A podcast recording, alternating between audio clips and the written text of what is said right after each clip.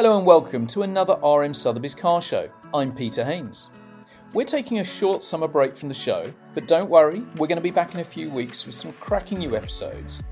But in the meantime, you can also expect to see one or two special episodes, including a trip to Stuttgart where we're going to be recording something from the Mercedes Benz Museum.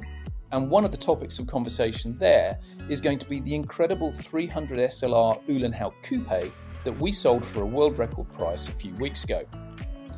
A reminder that you can watch all of our episodes from this series on RM Sotheby's YouTube channel, and please make sure you subscribe to the podcast so you never miss future episodes. Thank you, of course, to my colleagues Felix, Will, Duccio, and Michael, who have joined me during this series, and to our fabulous guests Nigel Mansell, Jodie Kidd, David Bagley, Justin Lunny, and Tom Heap.